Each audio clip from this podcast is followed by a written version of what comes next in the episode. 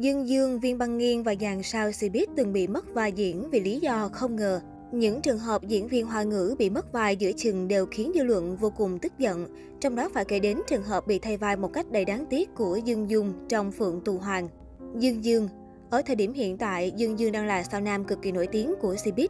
Trong hơn 10 năm hoạt động trong làng giải trí, Dương Dương ít khi chia sẻ về vấn đề thu nhập, nhưng trên thực tế, Mỹ Nam này lại là đại gia ngầm của Cbiz.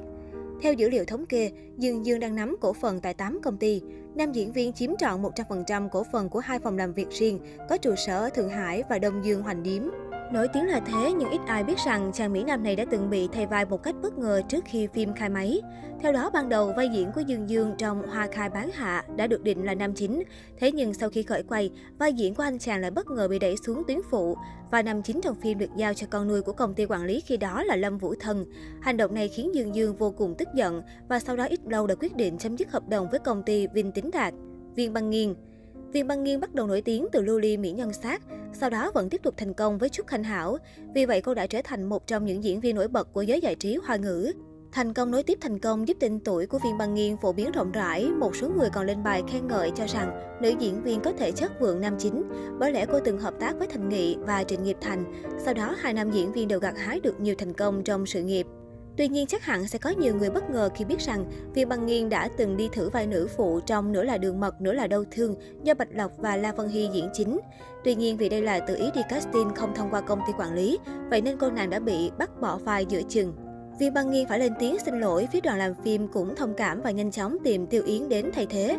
Sau khi thông tin này được tiết lộ, nhiều khán giả tỏ ra khá tiếc nuối cho nàng mỹ nhân Lưu Ly.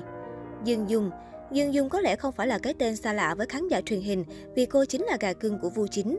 Với vẻ ngoài khả ái đáng yêu, Dương Dung nhanh chóng có vai diễn đầu tay khi cô mới 15 tuổi. Khán giả biết đến Dương Dung khi cô xuất hiện trong hàng loạt các dự án như Thiếu niên thiên tử, Đại thanh ngự sử, Thiếu niên bao thanh thiên ba. Trở thành gà cưng vu chính, Dương Dung từ vai nữ phụ vạn năm chuyển thành ác nữ vạn năm. Dần dần cô xuất hiện với tần suất liên tục trên màn ảnh trong các tác phẩm của biên kịch vàng như Cung tỏa Châu Liêm, Nữ nhân của vua, Tân thần điêu đại hiệp, Thiên kim nữ tặc.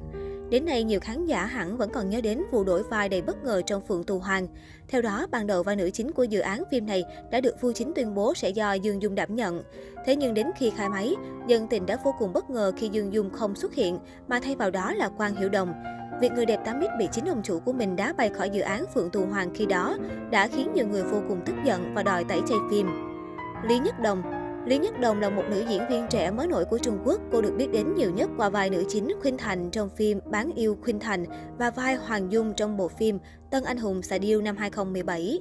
Lý Nhất Đồng cũng là một trong những sao nữ bị mất vai một cách đầy đáng tiếc.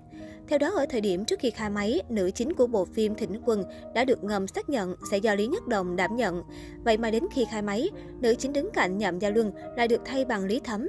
Sự việc này ít rùm beng hơn vì Lý Nhất Đồng chưa được tuyên vai chính thức, thế nhưng nhiều khán giả cũng tỏ ra khá tiếc cho cô nàng.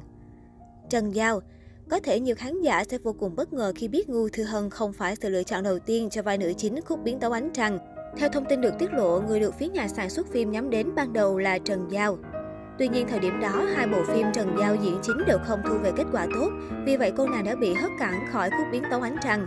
Trường hợp này không phải chuyện hiếm hoi trong showbiz, bởi lẽ có rất ít nhà đầu tư dám mạo hiểm chi tiền cho một diễn viên không có khả năng gánh phim.